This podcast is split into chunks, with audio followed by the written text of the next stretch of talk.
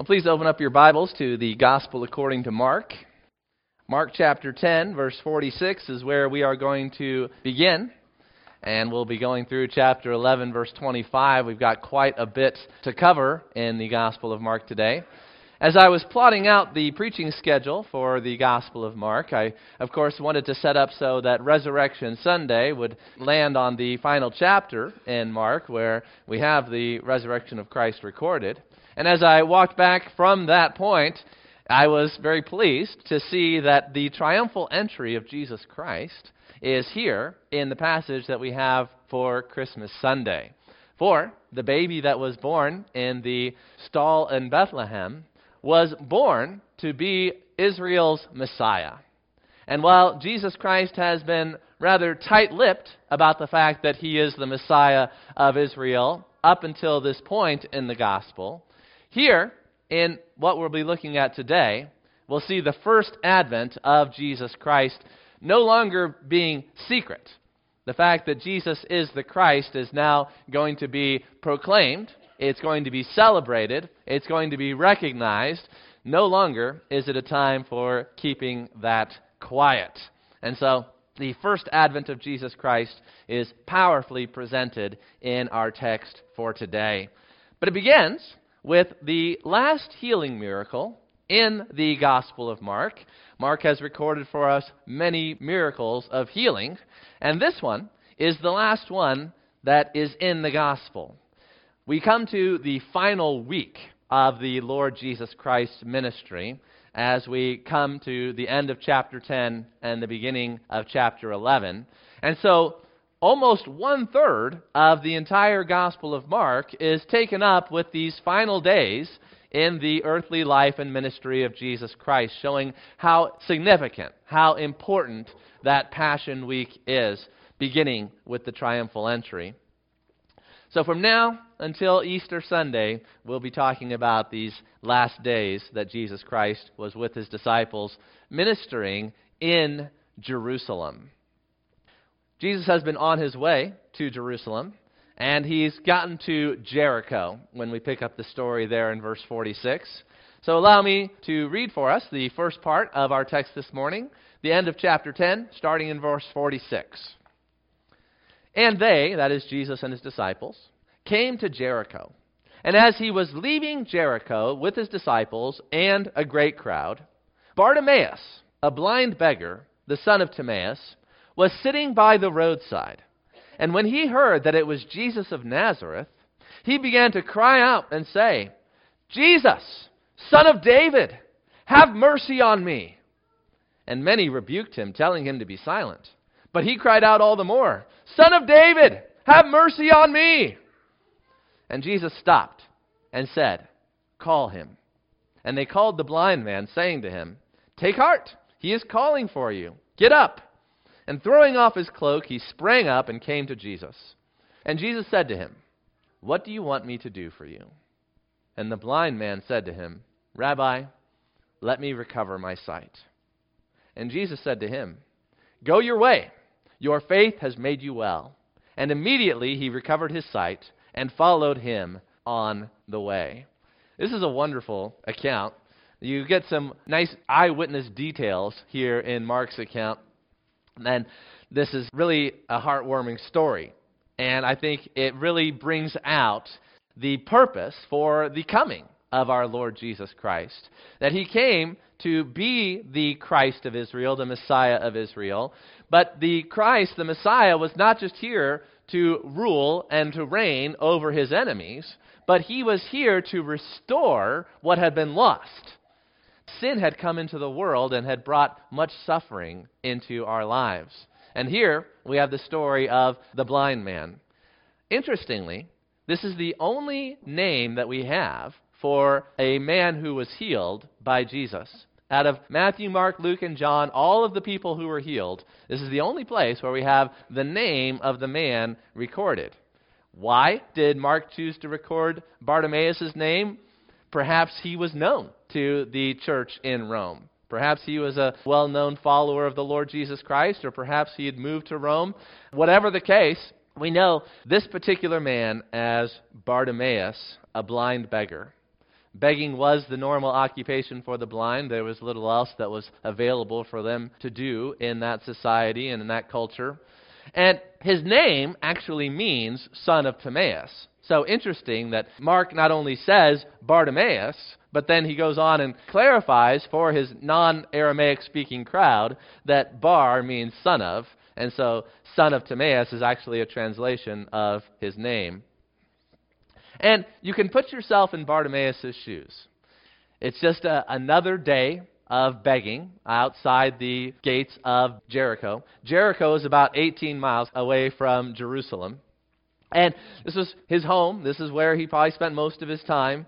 And he's there and he hears a, a lot of people on the road and he would, might expect there to be a lot of people on the road because the festival in Jerusalem is coming up and pilgrims are making their way towards Jerusalem. But there's a little bit more ruckus and hubbub going on than normal with the traffic that is heading towards Jerusalem. And so he starts to ask the people around him, What's going on?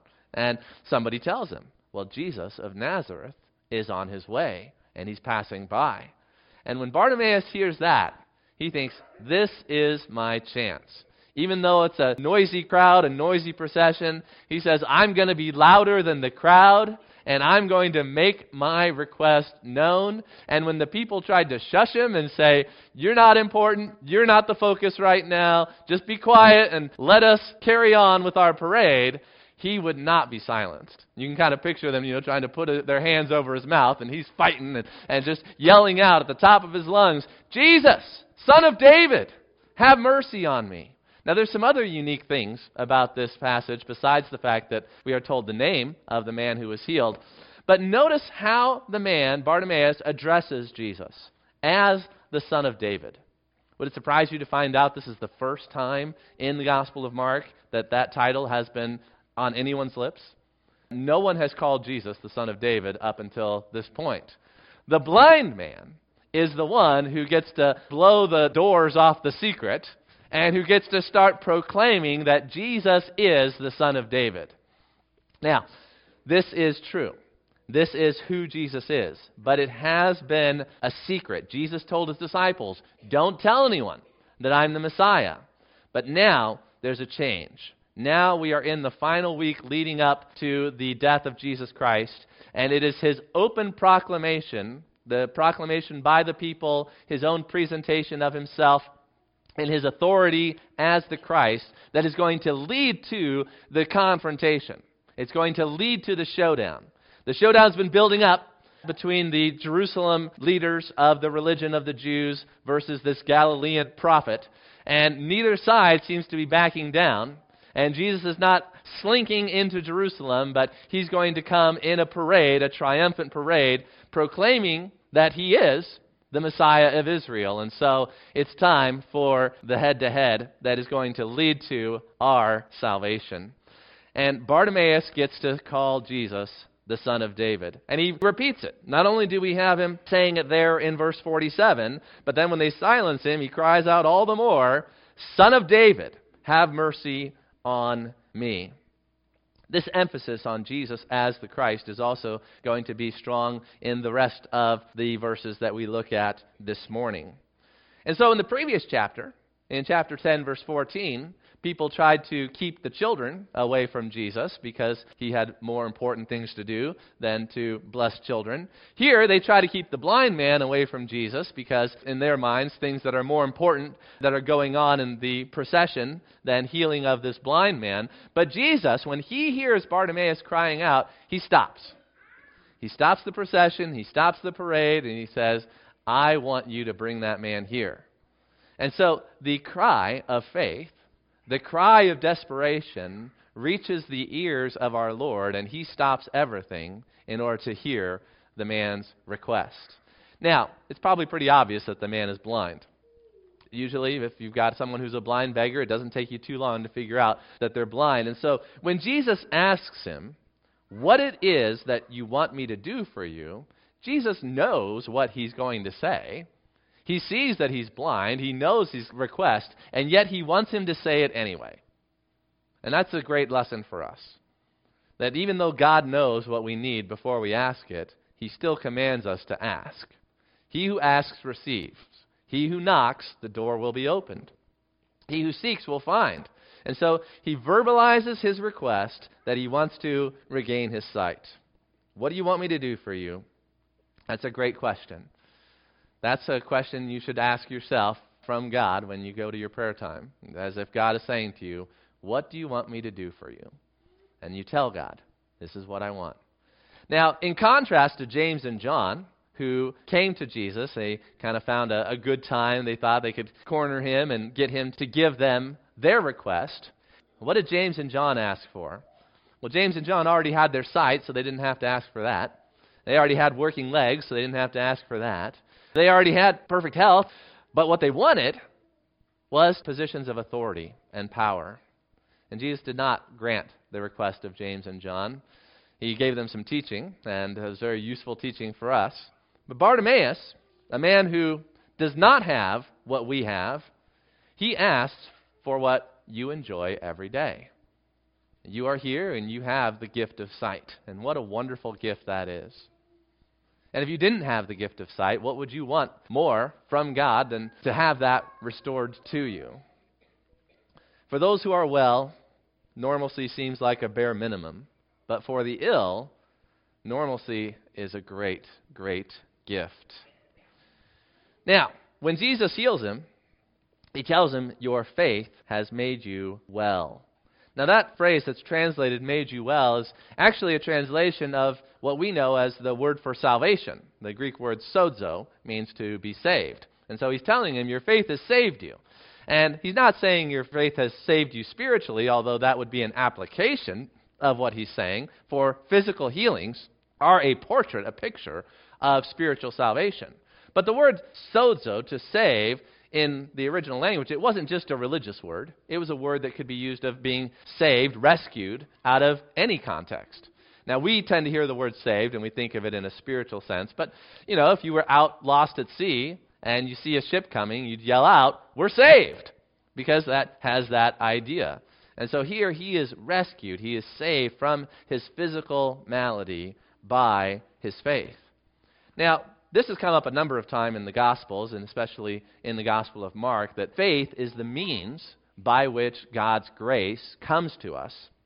This, of course, is the spiritual portrait of spiritual salvation. That it's by faith that our souls are saved, just as it was by faith that these physical salvations, these physical healings came to people.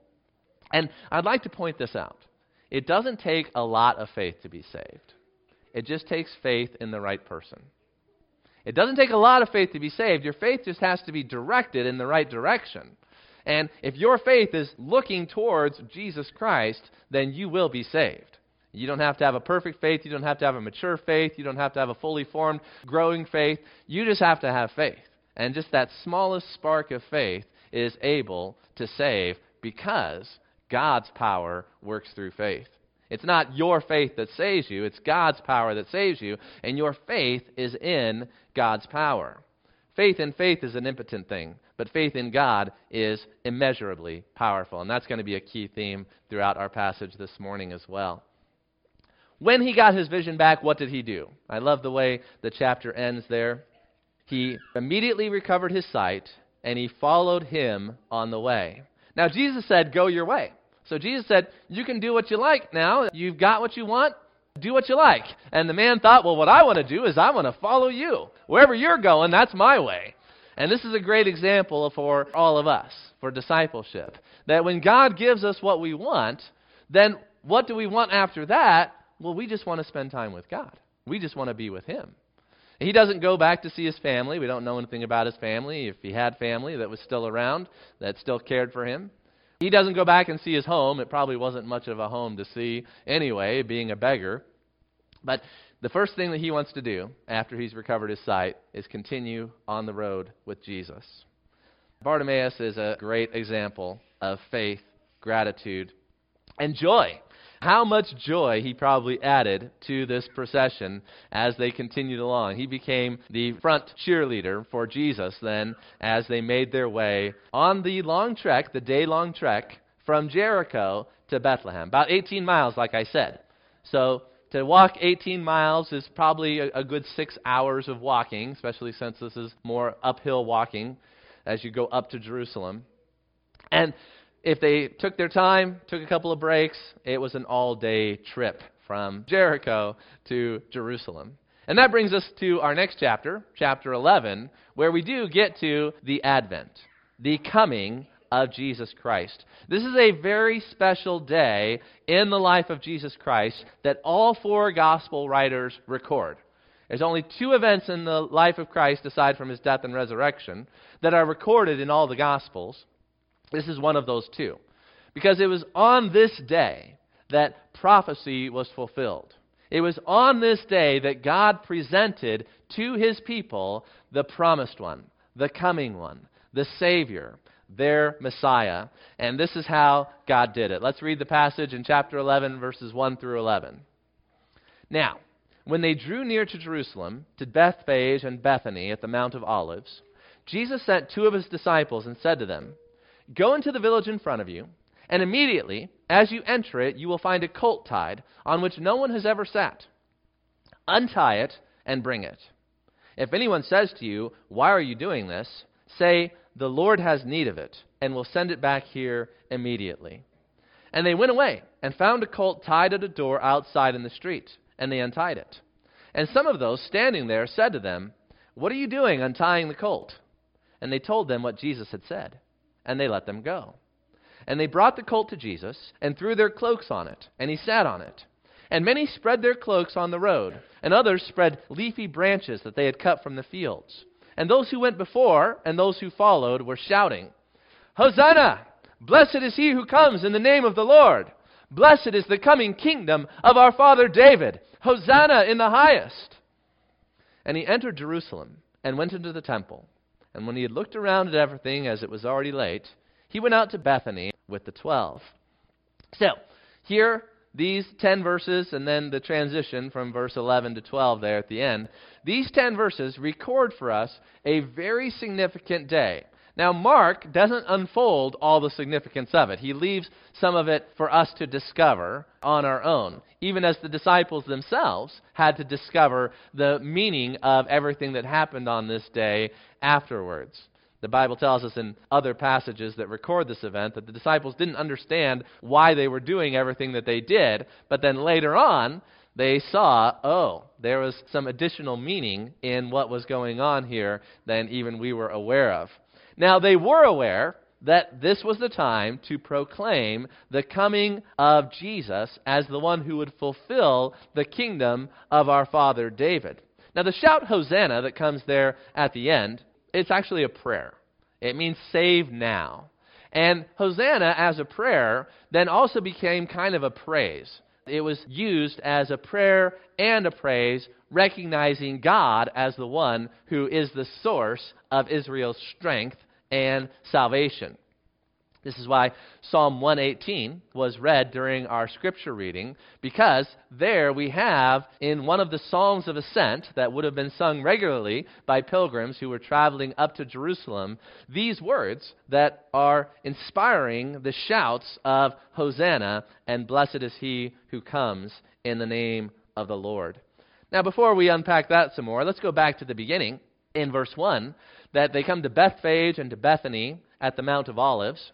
Bethany is about two miles outside of Jerusalem, and it's close to the Mount of Olives. Now, there's really not much of a need to mention the Mount of Olives here, since he's already mentioned Bethphage and Bethany.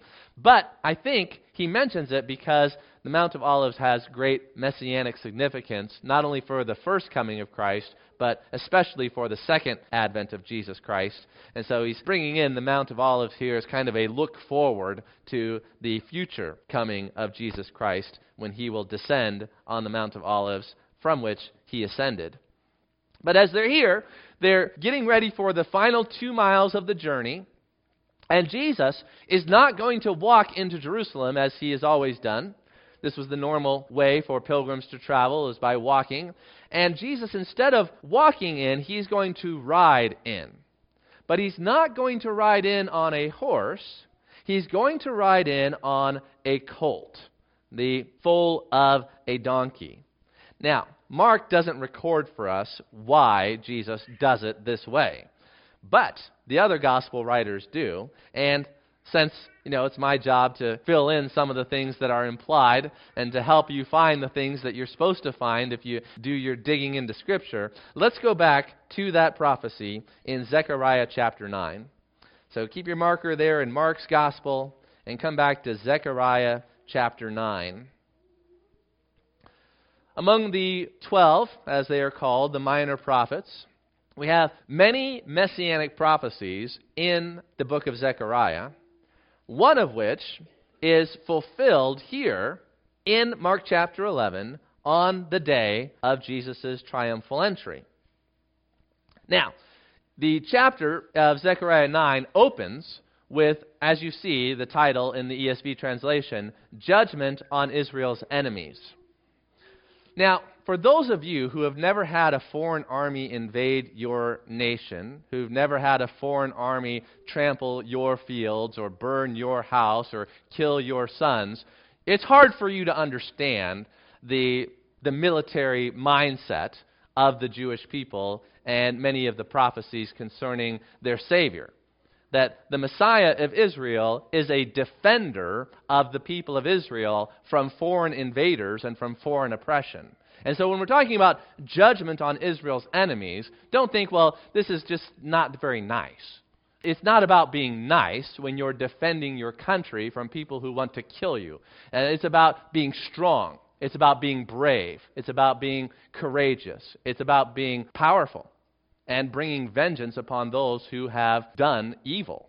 And so that's the context here as the chapter opens up. But when we get to verse 9, there's this change in tone that instead of the defeat of the oppressor, instead of the military victories that are going on there, now it's focusing on the peace that is going to come as a result of God's judgment on the enemies. And this is what it says Zechariah 9 9.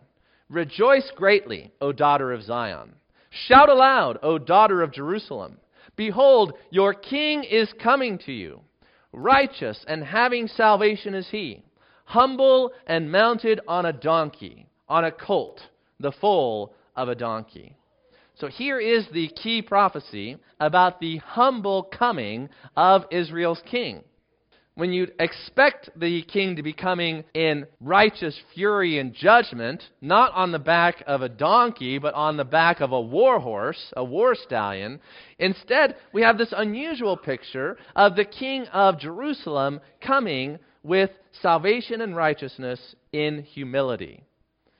There's some mystery here that the disciples and the Jewish people didn't understand about Messiah and this is a marvelous fulfillment for them to be able to recognize that Jesus is the Messiah, and yet he has come in humility, not as the righteous judge. He will come as the righteous judge. He will defeat all of Israel's enemies. But first, he has to save Israel from her sins. Mark doesn't record the prophecy, but it's clearly the reason why Jesus Christ chooses to ride into Jerusalem in this manner. And there's a fulfillment message here that brings a lot of truth about the first coming of Jesus Christ into view and is going to set up his humble salvation in the rest of the book. Now, when they started spreading out their cloaks and leafy branches upon the ground for Jesus and his mount to ride over as they're entering into Jerusalem. This is the act of hailing a coming king. You could jot down 2 Kings chapter 9 verse 13. In 2 Kings 9:13, we've got Jehu's inauguration. And Jehu became king over Israel, and at his inauguration, we have this record of them doing just this type of activity, spreading out this welcome mat for the new king. It's like laying out the red carpet. They didn't lay out the red carpet, they laid out their cloaks and the leafy branches to hail the coming king. Now, let's talk a little bit about that coming king. We read earlier from Psalm 118, so we won't take the time to go back to there. But I want you to turn with me to 2 Samuel chapter 7. 2 Samuel chapter 7. It was always God's intention for the people of Israel to have a king. Now, God did not bring a king in the days of Moses. He did not bring a king in the 400 years of the judges because God had some important lessons for the people of Israel to learn before they were ready for his appointed king. And that is that God himself, the Father, is the true king of Israel. He is their lawgiver, he is their judge, he is the one who wins victories for them in battle. All the things that you would expect a king to do the executive branch, the legislative branch, the judicial branch, all in one person, and that was God in heaven. However, the people of Israel didn't follow God's laws. They didn't listen to God's words. They didn't follow his judgments. And instead, they followed after their own ways. And so the people of Israel had to learn that they were not able to submit to God as king. And therefore, what the people of Israel needed was a mediator, a mediatorial kingdom, where there would be a human king who did submit himself to the law of God and the judgments of God and who executed God's will. And that human king that God chose was David, a man after God's heart. And so King David, he followed God's law. He executed God's judgments. And he fought in the battles that God told him to fight, and he fought how God told him to fight with the Spirit of God. That is a portrait, a picture of the ultimate king. Not only the king of the Jews, but the king of all of the nations, who would submit himself perfectly to God the Father, who could therefore be the ruler of this earth. God makes all of that clear progressively in steps and stages throughout the Old Testament. I just gave you the big summary. But I want you to see the promise to David here in 2 Samuel chapter 7, starting in verse 11. So, this is called the Davidic covenant. And God gives a special covenant to David, his chosen king, giving prophetic insight to the people of Israel as to what God's plan is not only for the salvation of Israel, but for the salvation of the world. And so it says this 2 Samuel chapter 7, verse 11. God says, I will give you rest from all your enemies. Sounds like Zechariah chapter 9. Moreover, the Lord declares to you that the Lord will make you a house. When your days are fulfilled and you lie down with your fathers, I will raise up your offspring, and the, you could also translate that as seed, the very important idea starting in Genesis, carrying through the covenants, that the promises of God go through chosen offspring, chosen seed. I will raise up your seed after you, who shall come from your body, and I will establish his kingdom. He shall build a house for my name, and I will establish the throne of his kingdom forever. So Solomon partly fulfills this promise in that he's a man who comes from David's own body and who God establishes his kingdom, and Solomon builds a house for God's worship, and yet he's not able to be a king forever. And so there's a future greater fulfillment than Solomon. Solomon's like the down payment on this, and then the full payment comes in the reign of Jesus Christ. It says, I will be to him a father, and he shall be to me a son. So, this idea of being the Son of God is connected in the Davidic covenant with the kingdom, with the Messiah, the one who is the mediatorial king, like the prince, underneath the real king, who is God the Father. All right, well, I wanted you to see that, but we've got to keep moving here this morning. So let's go back to Mark chapter 11. Now, as we saw, when Jesus entered Jerusalem, it was already late in the day. He'd been traveling for the day and doing other things as well. And so he didn't have a lot of time to do what he had come to do, but he was going to save that for the next day. You see, when in verse 11, Jesus enters the temple and he looks around, he's not looking around like a tourist. Not like, oh, this is my first time here, and oh, wow, aren't the buildings amazing? And look at the capitals on top of those pillars. Now, he's not there looking around as a tourist, he's looking around as an inspector. He's looking around as an overseer. He's looking around as the authority. And he does not like what he sees. And basically, in his heart and mind, he says, I'll be back tomorrow. And I'll take care of business tomorrow. So he goes out for the evening to Bethany, and there he's probably safe from being arrested. Uh, it's also probably with friends. Also, it's hard to find lodging in Jerusalem at this time of year because of the millions of people who are gathering in Jerusalem. And so he's staying in Bethany with the twelve. And so we come then to verse 12, the following day. When they came from Bethany, he was hungry. And seeing in the distance a fig tree in leaf, he went to see if he could find anything on it. When he came to it, he found nothing but leaves, for it was not the season for figs. And he said to it, May no one ever eat fruit from you again. And his disciples heard it. All right, so uh, here in Mark chapter 11, on the following day, he's hungry. Now, we don't know why he's hungry. Maybe, you know, uh, they got up early, didn't have time for breakfast. But uh, for whatever reason, he's hungry. And he sees a fig tree in leaf. Now, notice that Mark points out that it's not the season for figs. And so this has made many commentators of Scripture have questions as well, why did Jesus expect there to be figs if it's not the season for figs? And why is he disappointed? Is this some kind of unrealistic expectation on behalf of Jesus that he thinks that there should be figs when there shouldn't be figs? Is this unreasonable?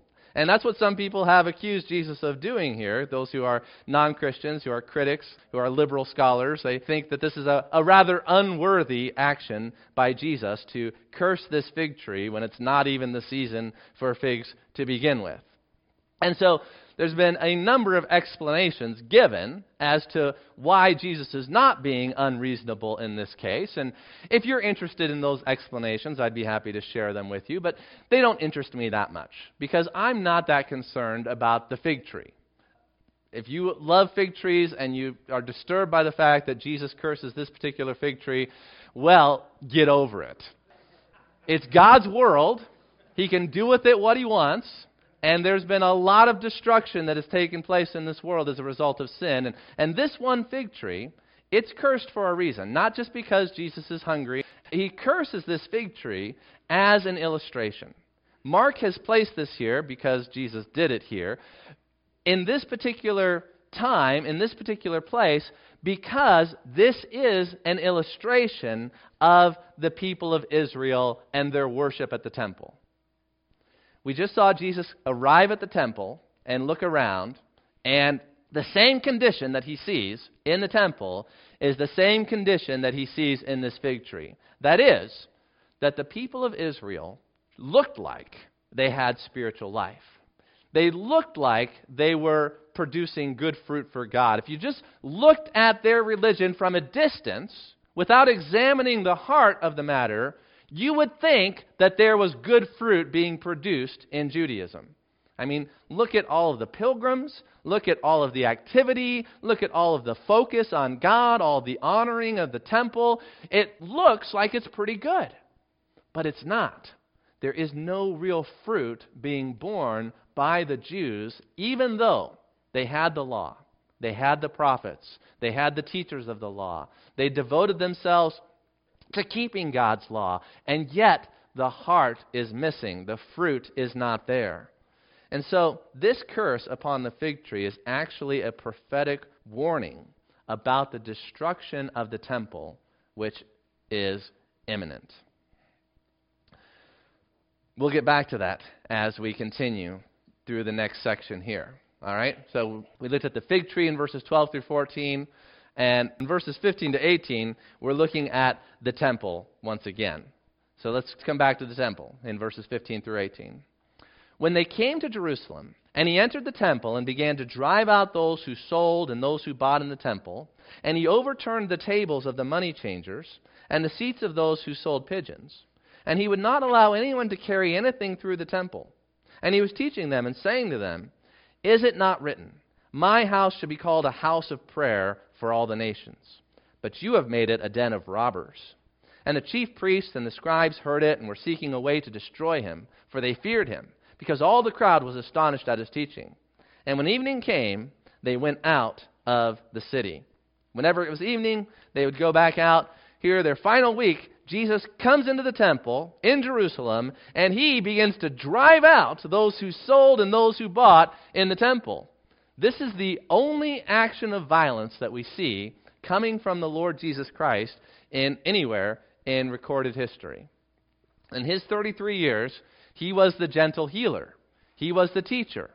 He was never harsh towards anyone.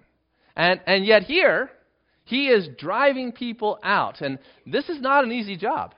If you went to a busy marketplace, you know, you go down to the Haymarket on a Saturday, and you start driving people away, I mean, that's going to take some violence. It tells us he's overturning the tables of the money changers, and he's not allowing people to carry stuff through the temple. The temple had become, in this outer court of the Gentiles, a place of merchandise. And this was for the convenience of the travelers. Travelers were coming from all over, not only from Israel, but even from outside of Israel to be there for the festival. They didn't want to bring their own lamb with them for the feast of the Passover. They wanted to come and just buy the lamb.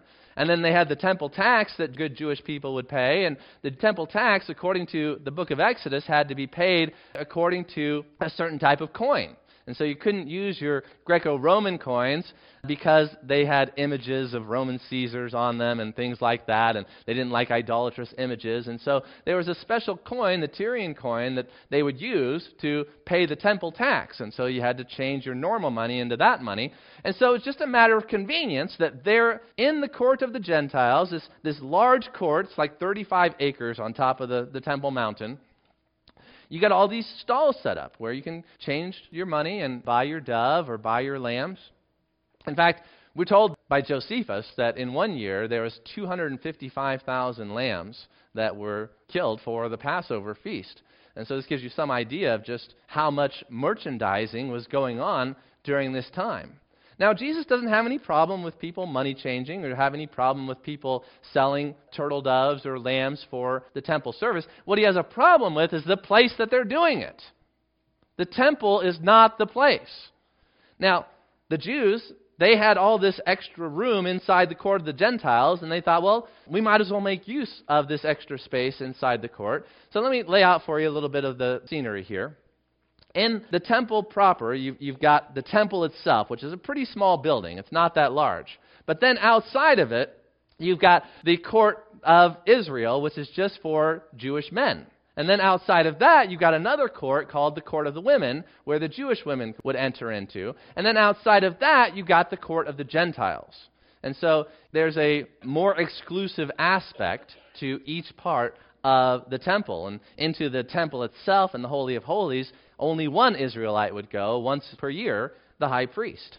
But this court of the Gentiles was the place where Gentiles were allowed to come and worship God.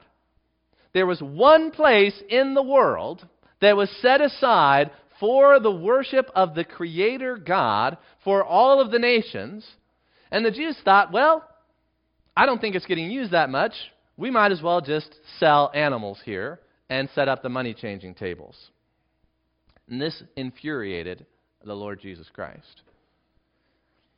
He taught that my house should be called a house of prayer for all the nations, but you have made it a den of robbers.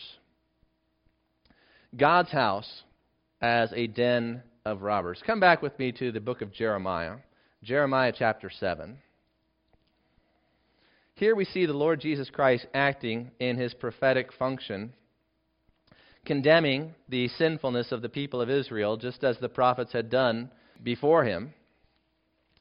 And in Jeremiah chapter 7, we have these words about the temple becoming a den for robbers. Let's start in verse 1. The word that came to Jeremiah from the Lord Stand in the gate of the Lord's house and proclaim there this word, and say, Hear the word of the Lord, all you men of Judah who entered these gates to worship the Lord. Thus says the Lord of hosts, the God of Israel. So you can picture Jeremiah doing this in his day, very similar to what Jesus Christ would have been doing in the temple on this occasion. Amend your ways and your deeds, and I will let you dwell in this place. Do not trust in these deceptive words. This is the temple of the Lord, the temple of the Lord, the temple of the Lord. For if you truly amend your ways and your deeds, if you truly execute justice one with another, if you do not oppress the sojourner, the fatherless, or the widow, or shed innocent blood in this place, and if you do not go after other gods to your own harm, then I will let you dwell in this place, in the land that I gave of old to your fathers forever. Behold, you trust in deceptive words to no avail. Will you steal, murder, commit adultery, swear falsely, make offerings to Baal, and go after other gods that you have not known, and then come and stand before me in this house, which is called by my name, and say, We are delivered, only to go on doing all these abominations? Has this house, which is called by my name, become a den of robbers in your eyes?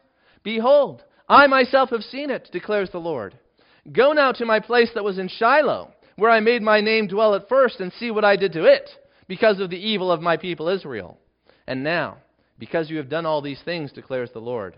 And when I spoke to you persistently, you did not listen. And when I called you, you did not answer. Therefore, I will do to the house that is called by my name, and in which you trust, and to the place that I gave to you and to your forefathers, as I did to Shiloh. And I will cast you out of my sight, as I cast out all your kinsmen, all the offspring of Ephraim. As for you, do not pray for this people, Jeremiah, or lift up a cry or prayer for them. Do not intercede with me, for I will not hear you. Do you not see what they are doing in the cities of Judah and in the streets of Jerusalem? The children gather wood, the fathers kindle fire, and the women knead dough to make cakes for the queen of heaven. And they pour out drink offerings to other gods to provoke me to anger. Is it I whom they provoke, declares the Lord? Is it not themselves to their own shame? Therefore, thus says the Lord God Behold, my anger and my wrath will be poured out on this place, upon man and beast, upon the trees of the field and the fruit of the ground. It will burn and not be quenched. We can go on, but I think that's enough to get the idea. How the Jewish people of Jesus' day must have been stung when Jesus used the words of Jeremiah to talk about them and their treatment of the temple. They thought, oh, we're not like those Jews who were exiled into Babylon. We've learned our lesson. Do you see any cakes to the Queen of Heaven in the temple court today? No, you don't.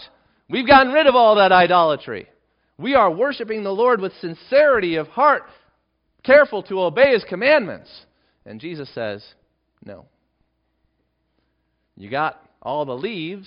It looks like you're a good tree, but there's no fruit. You don't even know what the temple is for. This is supposed to be a place of prayer, not a place for you to buy and sell. And so he drives them out. Nobody stopped him. They didn't arrest him, they were afraid of him. Maybe a lot of the Jewish people knew that what Jesus was saying was right. Maybe a lot of them felt the same way, but they didn't have any courage to do anything about it. Maybe they thought, you know, just recently they started buying and selling all these animals in the court of the temple. That doesn't seem right. But I'm not in charge of the temple. That's Caiaphas' job, so whatever. But Jesus had zeal for the house of the Lord. And he was willing to do an act when no one else was willing to do an act and to stand up for what was right in God's sight. This is throwing down the gauntlet. He's telling the rulers in Jerusalem, I'm in charge. I'm here to fix what you have messed up. And that's why they sought to kill him. It's probably this act more than any other act that Jesus did that made the determination, the final determination in the minds of the leaders in Jerusalem he has to die. It's either him or us. It's either him or us. The chief priests and the scribes heard it and were seeking a way to destroy him, for they feared him, because all the crowd was astonished at his teaching. So he had the crowd on his side. They were thinking, yeah, we're glad that this prophet has come along. We're glad that somebody's here to speak up against the corruption. Well, let's continue. we got to finish this out. Verses 19 through 25. When evening came, they went out of the city, and then we come back to the fig tree. See, Mark does this. He places the cleansing of the temple in between the curse on the fig tree and the withering of the fig tree in order to drive home the point that this is Israel. Israel is this fruitless fig tree. As they passed by in the morning, they saw the fig tree withered away to its roots. And Peter remembered and said to him, Rabbi, look, the fig tree that you cursed has withered. And Jesus answered them, Have faith in God. Truly I say to you, whoever says to this mountain, Be taken up and thrown into the sea, and does not doubt in his heart, but believes that what he says will come to pass, it will be done for him. Therefore I tell you, whatever you ask in prayer, believe that you have received it, and it will be yours. And whenever you stand praying, forgive if you have anything against anyone, so that your Father also, who is in heaven, may forgive you your trespasses. Interesting. The only place in Mark's gospel that we have the Lord teaching on prayer is right here. You know, Matthew's got the Lord's Prayer and the Sermon on the Mount, and Luke has all kinds of teaching on prayer scattered throughout his gospel. But the only place that Mark gives us the teaching of the Lord on prayer is in relationship to the cursing of this fig tree. Why? The temple was where you went to pray. There was no prayer going on at the temple. The people of Israel, they were involved in all this religious activity, but they didn't have a relationship with God. They didn't have faith in God. And that showed forth in their lack of prayer and lack of power in prayer. Jesus is a man apart. He is one who knows God. He is one who makes requests of God and who gets his requests answered. He is one who spends much time alone with God in prayer. And he would spend much time alone with God in prayer in the temple if you could, but you can't because of all the religious business. You see here the difference between man made religion and true religion. And the cursing of the fig tree shows forth not just the judgment of God upon the temple and the people of Israel and their fruitless religion, but it also shows forth the power of Jesus Christ. Fruitless, powerless versus fruitful and powerful. Now, I have to say that much abuse has been made of Jesus' words here by people who don't know God and who are making merchandise of religion today, just like the Jews made merchandise of religion in their time. Those who preach the health and wealth gospel, the word of faith movement, they are twisting Jesus' words here in order to try to do magic. That you can do magic just by believing that God will give you what you want. Well, God didn't give James and John what they wanted when they asked for their request. Jesus said, If you believe that you have it, it will be done for you. And yet, James and John, they, they didn't have it done for them according to what they had asked. This verse is for people who know God. This verse is for people who love God. This verse is for people who have the fruit of righteousness in their life. It is not for so called Christians who blaspheme the name of God, who teach falsehood, and who profiteer on religious lies. But it is for you. This verse is for you. Jesus wants you to believe.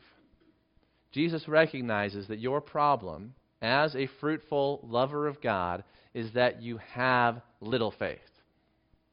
Now, your little faith has saved you, your little faith is good, but if you want to be powerful, if you want to do the works of Jesus Christ, you're going to need more faith in the right person, in the right way. Do you believe that your personal relationship with your Father can change things that are happening in your life and the lives of people around you through persistent prayer? Do you really believe in the power of prayer? Or are you too much like me and you just think, well, God's got it all figured out. I'll just trust Him for His providence. I don't really have the wisdom to ask for anything anyway, so I'll just take what He gives and be happy with it. You know, sounds spiritual. God says to me, and He says to you, have faith in God. If you believe and do not doubt, it will be done for you. Jesus tells you this morning whatever you ask in prayer, believe that you have received it, and it will be yours. Don't let the abuse that others have made of this passage to ask for fleshly requests, selfish requests, take away the actual meaning of the text. That if you know God and you want God's will to be done and you pray for God's will to be done, God will do it. What do you want me to do for you? Is what God says. He wants you to ask, He wants you to beg, He wants you to plead, and He wants to give. We need that kind of faith. You know, our passage this morning started with faith with blind Bartimaeus, and it ends with faith here with the cursing of the fig tree. But Jesus also mentions one other thing the importance of forgiveness. If I have offended you, if you have offended me, forgive. Forgive quickly. Forgive completely. Don't hold anything in your heart against one another. We will offend one another. We will step on one another's toes. We will wrong one another. We are still in the flesh. But this community, if we are going to really let the light of Christ shine, if we are going to be the church of the living God, we must be a forgiving community. That's why in the Lord's Prayer, He taught us to pray every day Father, forgive us our sins, just as we forgive those who have sinned against us. Now, you have forgiveness of sins. Judicially, you are free. And yet, there's a personal relationship there that we need constant forgiveness of sins to maintain that proper communion, that proper fellowship with God. And so, God forgives you, you forgive one another. If you expect not to be wronged in church, you have a wrong expectation. We will wrong you. You will forgive us. That's how it works. Take heart. Jesus is calling for you. When you lift up your prayer to God and you cry out to God for help, take heart. Jesus stops and he listens. That's why he came.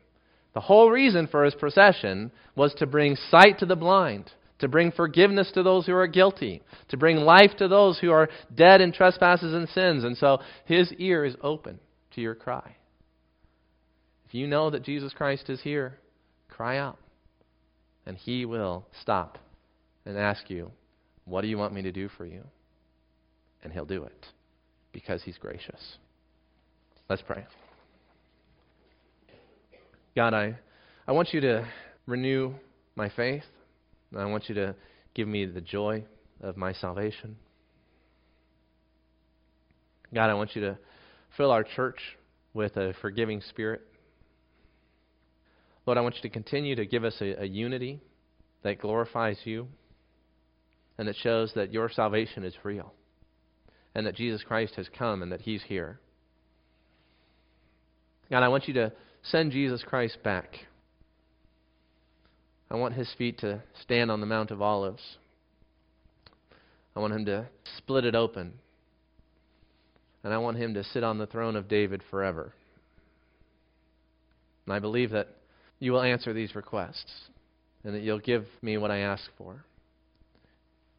God, I want you to increase all of our faith, and that we would become people of answered prayer because we believe that you are a God who is gracious and powerful, and you are our Father. Amen.